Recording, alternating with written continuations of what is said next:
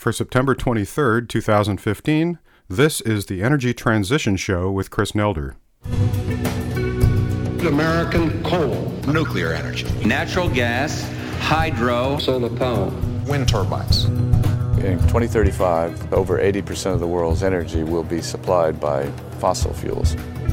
We fail to see any scenario at oil above $60 a barrel in which U.S. production will not grow positively. This boom in the United States is not a bubble that's going away. It's sustained. It's going to continue to grow in 2015.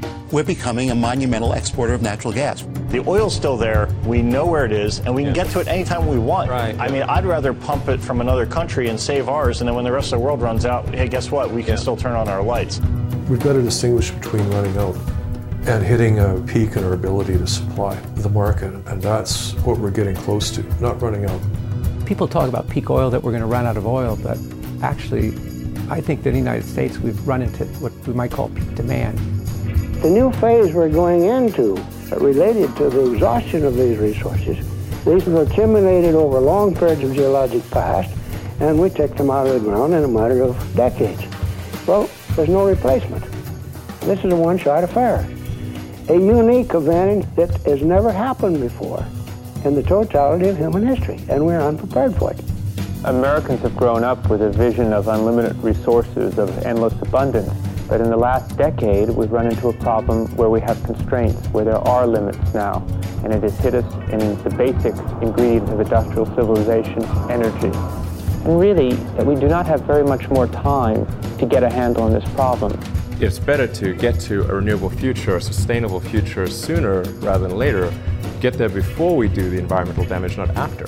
By definition, we must move to renewable energy. How can one argue against that? Because to argue for it is to say that we will eventually run out of energy and die, or civilization will collapse. I have to be hopeful because if I'm not, then I lean toward nihilism and I just say, screw it. Like, I really have to force myself to be positive about the solutions. A coal miner's job is one of the toughest there is. It's like an old feller told me one time once a miner, always a miner. If you work in the mines, the coal gets in your blood. Welcome to the Energy Transition Show. I'm your host, Chris Nelder. In this show, we seek out knowledgeable, independent voices to explore the global energy markets and their ongoing transition away from fossil fuels and toward renewables.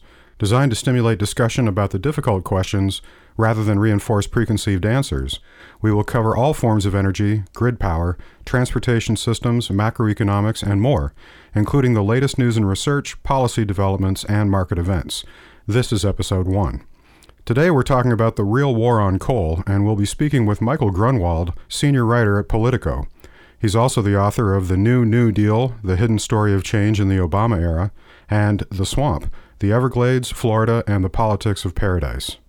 Since the EPA's final clean power plan has been in the news recently, the casual observer might think that it is the main reason for our transition away from coal. But the transition away from coal is one of the biggest energy transition stories of our time, and it has actually been underway in various forms for decades. The Clean Power Plan will only accelerate it. U.S. electricity generation from coal has been declining since 2007, and there are many reasons for that, which I detailed in a 2012 article, Regulation and the Decline of Coal Power, which we'll link to in the show notes. Those reasons were not about carbon emissions. However, the current battle is about carbon emissions. Back in May of this year, Mike Grunwald wrote an excellent long form piece titled Inside the War on Coal. Mike writes The real war on coal is not primarily an Obama war or even a Washington war, it's a guerrilla war, and notes that it is not being fought at the EPA or the Supreme Court, and that the boots on the ground aren't banner waving hippies in the street, but rather lawyers from the Sierra Club's Beyond Coal campaign in state and local hearings, where utility commissions and other governing bodies debate individual coal plants. So let's bring Mike into the conversation. Welcome to the Energy Transition Show, Mike. Thanks for having me, Chris. So, in your piece, you wrote that the U.S. had 523 coal fired power plants when Beyond Coal began targeting them three years ago, but that 190 plants have been retired since then. That's 36% of the fleet. Why do you think Sierra Club has been so successful with its campaign? Well, now they're up to 200 plants that have been scheduled for retirement. Wow. Yeah, it's been really remarkable. I think one reason for their success, of course, is that the Obama administration has been helpful with various regulations, with mercury, with soot, with smog. There are a lot of hammers for them to use. And Another reason they've been successful is that their campaign has coincided with a spectacular transition in the clean energy economy, where you've seen solar get about 75% cheaper and wind maybe uh, 60% cheaper. That's made them much more cost competitive they've been the boots on the ground in the war on coal. They're going to every single one of these obscure hearings where some public utility commission or state department of environmental quality is is looking at any one of these 523 plants and they've been very clever about their approach. They don't come in as as hippie enviros when they're in Oklahoma. You know, I went to some hearings in Oklahoma City where they did not mention the word environment or even the word wind or health. They were just completely talking about cost. And they've been able to make the case as regulations has made coal somewhat more expensive and these changes in wind and solar have just gotten so much cheaper, they're able to make the case that just on pure economics, that shutting down coal plants is better for ratepayers. And that's been a tremendously powerful argument, not only in places where environmental justice arguments hold some sway, but in places like Georgia and Oklahoma and even Idaho, you're seeing some real changes. Yeah, you know, I wanted to mention that in your piece, you detailed how Beyond Coal attorney Kristen Henry had demonstrated in court that Oklahoma Gas and Electric had massaged its economic models to make coal power look cheaper than it is and pollution controls more expensive than they are and that in reality, new wind power is already cheaper for Oklahoma's than even coal plants without pollution controls. And so I think a straight economic argument like that, without any tree hugging elements, resonates well even in dark red states. And as you point out, we've seen similar things happening with the Green Tea Party in Georgia supporting solar over nuclear and coal plants. Do you think the straight economics is likely to play an even bigger role in pushing out coal than EPA regulations and legal fights, even if the next president is a Republican? Well, I think it's all connected. EPA regulations are one reason that the economics have gotten so unfavorable for coal. Yeah. Coal, traditionally, its argument was we may be dirty, but we're cheap. Right. Um, and the reason they were so cheap was because they didn't have to clean up their dirtiness. Yeah. The more you make them clean up their mess, the less cheap they get. And then on the flip side, when you have wind at two cents, um, that's really hard for anybody to compete with and that's where you're seeing a lot of these states, they actually, it's written into their law, you know, originally by fossil fuel lobbyists that they have to go with the cheapest option. And increasingly, that's not coal. That's right. You know, since the EPA released the final version of its clean power plan on August 3rd, there's been a lot of debate about how ambitious it is or isn't and what the likely outcomes of it will be. Given all the pressures, especially the economic ones, that coal is now under, how important do you think the EPA's new rules really are? Well, I think I've been seen as maybe the leader of the this is not a big deal contingent on the Clean Power Plan. And I will say that the draft Clean Power Plan was a joke. It would have had virtually no impact whatsoever. And even the final rule, you know, we've discussed how there's been this flurry of coal retirements under the Clean Power Plan, that flurry will actually subside a bit. the rate of coal retirements through 2030 under the Clean Power Plan would actually abate. It would slow down. It's slower than it would have been without the Clean Power Plan. Well, that's the question. For the draft, I really feel like it would have been much slower than without the Clean Power Plan. Interesting. The main change from the draft to the final is that the draft essentially said, and whether it was for political reasons or for legal reasons to try to make sure it passes muster with the Supreme Court, they basically said, well, if you're a fossil fuel state, if you're coal rich, we're essentially not going to ask very much of you or really pretty much anything. Kentucky, for example, would not have had to retire a single plant that it isn't already retiring to meet its targets under the draft rule. But the final rule completely flipped that. and really put in some much tougher targets for states like Montana, West Virginia, Kentucky, North Dakota, places that have been historically dependent on, on coal and other fossil fuels, so that now, even though the overall target, they're saying, and that's increased as well, but it's still only 32% reduction from 2005 levels. So we're already halfway there. Right. But if the fossil fuel states have to do their part, and the states in the Northeast and California presumably are going to exceed their relatively modest targets, then you really could see the Clean Power Plan having a pretty good impact. So, on the political element, officials from 17 states that burn a lot of coal are preparing to sue the Obama administration now over the plan and block its implementation. Their claim is that the EPA is violating constitutional limits on federal power that the Clean Air Act prohibits so called double regulation on power plants whose other emissions are already regulated under another section of the law, and that the EPA lacks the authority to regulate the electric grid outside of the power plants. Meanwhile, other opponents, including Senate Majority Leader Mitch McConnell of Kentucky and Governor Scott Walker of Wisconsin, have indicated that their states might simply defy the EPA and just refuse to implement it. I mean, how much of a chance do these opponents really have of resisting the new rules? Well, I think the first thing you have to say is that if there's a Republican president in 2016, you know, you're going to have to assume that there isn't going to be very vigorous enforcement of the Clean Power Plan if it survives. You also might see a couple new conservative Supreme Court justices, which would be very bad news for the Clean Power Plan. Yeah. So a lot of this depends on politics. Mitch McConnell is in a bit of an odd position because they were saying even when Kentucky didn't have to shut down any additional power plants, they were describing the Clean Power Plan as Armageddon. It's war on coal. It's right. killing the industry. They cried so much wolf that now it's going to be a little bit difficult for them to say, "Oh, but this plan is even Armageddonier." you know, they like are they going to have to go ballisticer? um, they're in a, they're in a kind of difficult political position, having gone so crazy for no reason. Right. Now they actually have some reason. This is going to be tough for their coal industry, but it's not clear how they raise their voices even higher.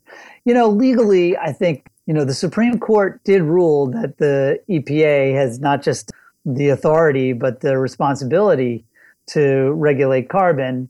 An authority and a responsibility given to them by Congress when the EPA was created. Yeah, that's right. So I think unless the makeup of the court changes, you've got to assume that that's not going to be a huge winning argument. The idea of where does EPA get off even thinking about carbon? Well, and even with a different sort of composition in the Supreme Court, it would take some extremely tricky legal arguments to try to undo what had already been laid down.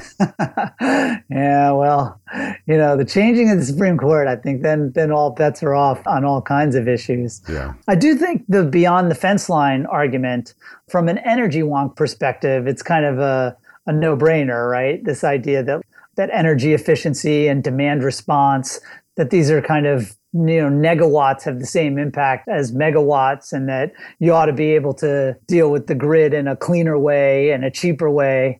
But i'm not a lawyer and uh, i don't pretend to know how this supreme court is going to interpret how the law is written.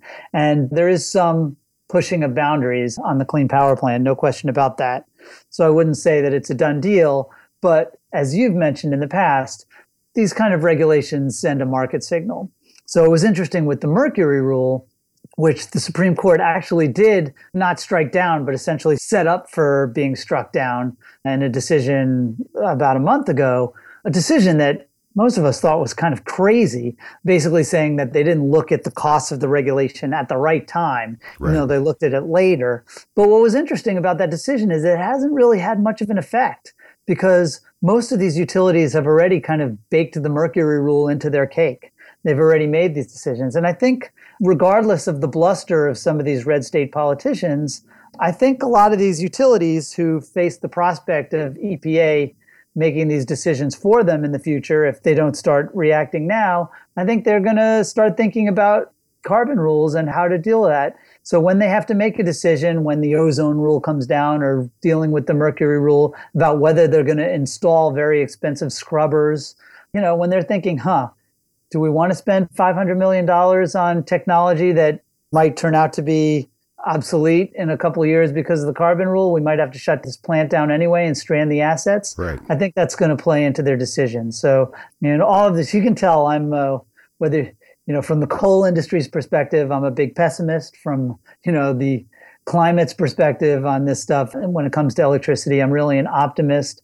I think a lot of these changes, you know, once coal got expensive and the government decided to deal with its mess, and once clean energy has gotten cheap, I think some of these changes are going to be really hard to reverse and they really are in a transition where the political power of the coal industry is going to start to dwindle. The solar industry now employs more workers than the coal industry, which is yet another reason for politicians to start paying more attention to solar and wind and less to the coal industry.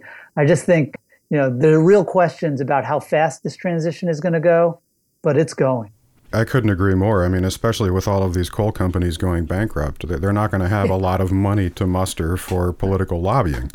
Yeah, that's right. Or for their trade groups. well, yes, exactly. I mean, there are some important questions in my mind about the competition between natural gas and coal in U.S. power generation, because as we all know, what's one of the main forces that's undercut coal has been how cheap natural gas has become with the U.S. shale gas revolution. But now it appears that U.S. shale gas production may have peaked in the U.S., at least for now, back in May, because the drillers are getting dragged down by crashing oil prices. And, you know, one of the things I wonder about is if shale gas supply actually starts declining and continues to decline and becomes more expensive than coal again, I, I really wonder if coal will be able to reassert its dominance in U.S. power generation. I'm just very skeptical. You know, there's a lot of wind out there, Yeah. and at two cents, you know, there are a lot of utilities that are going to want to install it. And it would be a, a lower risk proposition for them. I think that's right. And, you know, also let's not assume that demand is going to keep rising. Let's not assume that because it hasn't been rising for years. Exactly. It's barely been rising, even with the economy really growing pretty steadily. Yeah. And I think there are good reasons to think that that could actually decrease. I mean, you see, like IKEA is now only going to sell LEDs. I mean, you know, lighting is, you know, it's not 40% of our electricity use, but it's 15%. Yeah. And if we're going to have a whole scale transition to LEDs over the next few years, I mean, LEDs, we're talking about like an 80% reduction in their actual energy use. Right. So again, that's every one of those little percentage points is a percentage point that that comes off the coal industry essentially. That's right. And so I do think that there is going to be questions about you never know what the price of gas is going to be. And right now, the cost of storage for renewable energy is not really competitive, but that's going to keep coming down. And in most places, the amount of renewable energy on the grid is not really reached a level where it's going to cause huge problems with reliability without storage. So, you know, I don't know whether it's luck or not, but it seems to be working out pretty nicely where gas really is kind of filling in a gap right now as renewables get cheap and sort of start building up to a significant percentage of the grid. And meanwhile, you've got the Teslas of the world investing in storage You've got some utilities starting to bring storage online. You've got this investment in demand response. You've got things happening in the energy efficiency world. I don't really see a big coal resurgence, and the bond market sure as heck don't either. Those are all excellent points. And how we accommodate more renewable energy on the grid and what kind of a role storage and demand response and these other technologies has to play is one of the important questions that I'm looking to explore in this podcast. Absolutely. And which, uh, just to mention one more variable is the rise of electric vehicles, which even with oil at $40 a barrel, which is incredible, you know, electric vehicles are really growing quite steadily. It is remarkable. You can see a point in the not too distant future where we start to think of those things as kind of car shaped batteries Right. that are sort of providing storage for the grid, that are making money for their owners as you become a little mini utility in your garage. Sure, you become part of the dispatchable uh, electricity supply. Yeah, I think it's exciting, It is. especially since. You know, we've been talking mostly about electricity, and there I really feel like this transition is already unstoppable, while oil is still kind of a really good, cheap technology that hasn't yet been beaten. Yeah. You know, on a slightly different subject, I really wonder how the people who live in coal country, you know, who might be a fourth generation or fifth generation coal miner in Illinois, for example, how those people feel about the transition that's going on, um, how they feel about having seen the coal sector shedding jobs for decades due to all the reasons we've discussed, plus, of course, increasing automation in the mining sector, which has destroyed a lot of jobs. It just seems a horrible tragedy to me that the political leaders in coal states have simply tried to defend the status quo rather than embrace the new jobs being created in the transition. Wouldn't they be in a much better position today if they had done that? How do rank and file employees in the coal sector feel? I, I, think you, you raise an excellent point, and I think it is sad. You see in, in his budget this year, President Obama put in a few billion dollars to help some of these coal communities make those transitions. And of course, you know, the Mitch McConnells of the world just say, you know, we don't want your welfare, just stop killing our industry. When, for all the reasons we've been discussing, this is not just Obama killing their industry, their industry is dying. That said, I'm sure it was similar for the buggy whip industry. um, and and I think it's almost too much to expect these politicians to really take the kind of mature view when sort of Obama bashing is obviously excellent politics in a lot of these places. I do feel very badly for for these people who are dependent on the coal industry. I feel badly for people who have worked in coal mines because it really seems like horrible work. Yeah, and you got to wonder. I mean, we've had generations of people in coal country who have suffered terrible health issues on account of the impact of working in coal. Likewise, we've had thousands and thousands of deaths a year from people who suffer from health problems because they live near a power plant that burns coal. I really wonder how those health issues play in these coal dependent states in the near future. Well, it's it's hard. I, I spent some time like when I went to that hearing in Oklahoma, you know, you saw there was this school superintendent from the town in rural Oklahoma where the coal plant came and testified and said the utility gives money that helps keep our schools going. These places do provide jobs. And of course, you and I can look at this from outside and say, like, well, wait a minute. Wind and solar now provide twice as many jobs as the coal industry. Yeah. And a lot of the people doing those jobs are getting these horrible health problems from being exposed to these really toxic substances. But transitions are always hard. I wrote a book about change. it's it's hard. And although I'm I completely agree with you that ultimately these communities are going to need to find a better way to employ their citizenry and hopefully a cleaner and less debilitating way. It doesn't surprise me that they're upset at jobs leaving their communities. And it doesn't surprise me that politicians are exploiting that disappointment. Yeah. Well, and then as you point out in your piece, after coal, oil is probably next. Sierra Club has signaled its intent to target oil next. But unlike electricity, where an electron generated by wind or solar is as easily substituted for an electron generated by coal, liquid fuels are very hard to displace. I mean, you not only have to switch fuels, but you have to change out all the devices like cars and trucks that use them.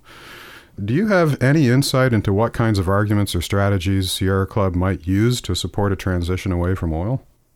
Well, I suspect they're putting a lot of hope in electric vehicles. Yeah. Which is one reason, uh, to the extent we move towards electrification of our economy, all the more important that it's a green or even potentially zero emissions grid that's powering it. You know, biofuels I think have been a real disappointment. Well, they have and you know, frankly, I'm I'm not that excited yet about EVs. I mean, I certainly see the potential, but let's face it, it's it's for several years now. Uh, electric vehicles in the U.S. and worldwide have had a 0.4 percent market share. I mean, they're not even half a percent of the new vehicles being sold. So, I really wonder, you know, how much traction does Sierra Club think they can get with this EV approach? Well, look, I think they're uh, on the strategy side. What Bruce Nilles was hinting at when he said we're meeting all these people in the utility industry and we're fighting them now, but someday we hope to work with them to fight big oil. What they're saying is that there's a clear kind of confluence of interests between utilities and the enviros when it comes to electric vehicles, right? Because electric vehicles are a huge growth opportunity for them to the extent that their business relies on selling electricity. You know, the LEDs and high efficiency air conditioners and solar panels on people's roofs threaten to really destroy their business model. But to the extent you plug your car into your wall and need juice to drive it around, that's real growth opportunity. And that's, True. you can see that's also political opportunity True. where environmentalists and people who care about the climate can work with utilities to promote electric vehicles as an alternative to oil, providing the incentives that can maybe help make them grow a little bit, bit more. I've actually been kind of impressed when you think that in 2008, we had no electric vehicles. That's right. You know, we're not going to reach President Obama's goal of a million by 2017, but I think by 2020, that's certainly possible. And one thing about electric vehicles is the people who get them really seem to like them. And particularly as you see these new possibility of pricing schemes, where they call it V2G, right? Right. Where uh, you can imagine these these schemes where you can really make money from your vehicle and let it function as a utility and sell power to the grid when when the grid really needs power and suck power out of the grid when it's cheap. You can imagine that growing, if not exponentially, at least a lot faster than it's been growing. And $40 oil does not help the growth of electric vehicles. That's true, but you do raise a good point. That it certainly sweetens the pot for an EV owner to be able to actually have their investment in the vehicle generate a little income, which is something that no gasoline vehicle is ever going to do. all of this is about making the economics work. Yeah. And another thing that, you know, my baby, the stimulus really focused on trying to reduce the cost of electric vehicle batteries. And that's been tremendously successful. They've fallen about 50% since 2009. But again, they're still too expensive. They've got to get cheaper. You know, the bonuses from from even using your, your car for demand response, those are just going to make the economics better. And at some point, you hope that, as I believe has happened with, with renewable power, that it'll reach this kind of tipping point where there's sort of no turning back. I don't think that's quite happened yet for electric vehicles just because oil is so cheap and it's hard to turn over an automobile fleet. That happens slowly. Yeah. But again, the signs have been really good. Everybody likes their Teslas and people seem to like their little Leafs too. I agree with all those points, actually. I mean, I've been very constructive on the future cost of storage devices, different sorts of batteries. Most people who don't follow the trade press or the science press probably aren't aware of how just what enormous effort is going on in research universities all over the world on the storage problem. There's just amazing work being done, thousands of researchers working on this stuff. And I think it's very likely that we're going to have some exciting breakthroughs in the next five or 10 years in storage technologies. That's right. And I think there are really excellent incentives on on both the grid side and on the vehicle side. With vehicles, right, you have these regulations that are just going to get tougher over the next few years with fuel efficiency standards. That's just going to make it tougher and tougher for these fleets to make it. You're going to see more and more reliance on electric vehicles from the automakers.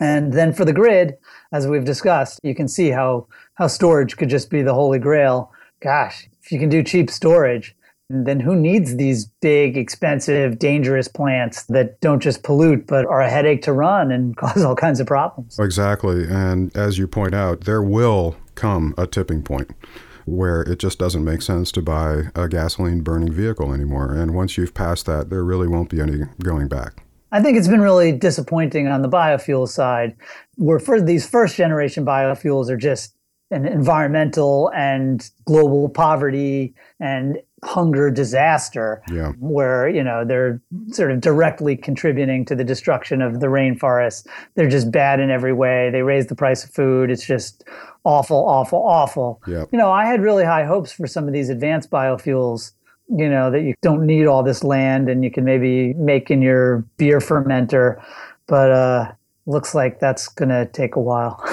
Yeah, well, I mean, I was actually always very skeptical about that because I had looked at some of the research on the energy return on investment for these types of fuels, and it was always too low. It was too low for the so called easy stuff, making ethanol from something like corn or sugar beets, even. It's even lower for cellulosic ethanol. So, Right, right. I think the hope is that some of this algae stuff, but again, you, I think you've provided an excellent example of why it's actually good to know stuff about science like you do rather than be a journalistic dilettante like I am. well, as journalistic dilettantes go, Mike, you've been a wonderful asset to the whole question, and, and I really appreciated your piece on the war on coal. I mean, I've been saying for years that I wanted to get away from the fake war on coal that the Republicans talked about and get to a real war on coal. And I think I think we're there now. you know, it's really dirty stuff, and uh, it is. But it doesn't go away on its own, and that was one of the really interesting things about going out and doing that story yeah. was that even though there are really good arguments, you know, there's a really good case against coal right now. Somebody still got to make it, and that's why my sort of hats off to those Sierra Club guys who, on many things, I'm sure we don't see eye to eye, but on coal, they're doing the work. They're not just like waving the banners. They're putting on the suit and tie and, or you know, the pantsuit as it was in Kristen's case, and uh, they're getting out there and taking the fight to these obscure commissions. Yeah, they are. Well, Mike, listen, I really appreciate you taking some time to talk with us today. This has been a really interesting conversation, and we'll have you back another time. Well, I really appreciate it, Chris. You're doing great work. Okay, thanks a bunch. Thank you. That was Michael Grunwald of Politico magazine talking about the war on coal. And if you haven't read his excellent piece on Politico entitled Inside the War on Coal, I highly recommend it. We'll link to that in the show notes. Mike raises some really useful points, I think, for those interested in the pace and direction of energy transition. As battery technologies improve and the cost of EVs comes down, I think we're going to see a significant transfer of energy demand from oil to the power grid. And it does seem likely that we're going to be able to generate much of that additional power using renewables and not using coal. This is an important point to realize because there's been a lot of research published suggesting that a switch to EVs would not help reduce emissions much, because the electricity they run on would largely be generated by a coal powered grid. But those studies are modeling an older generation mix and assuming that coal would remain dominant for decades to come. In fact, coal's share of power generation in the U.S. has fallen from 50% a decade ago to around 36% this year.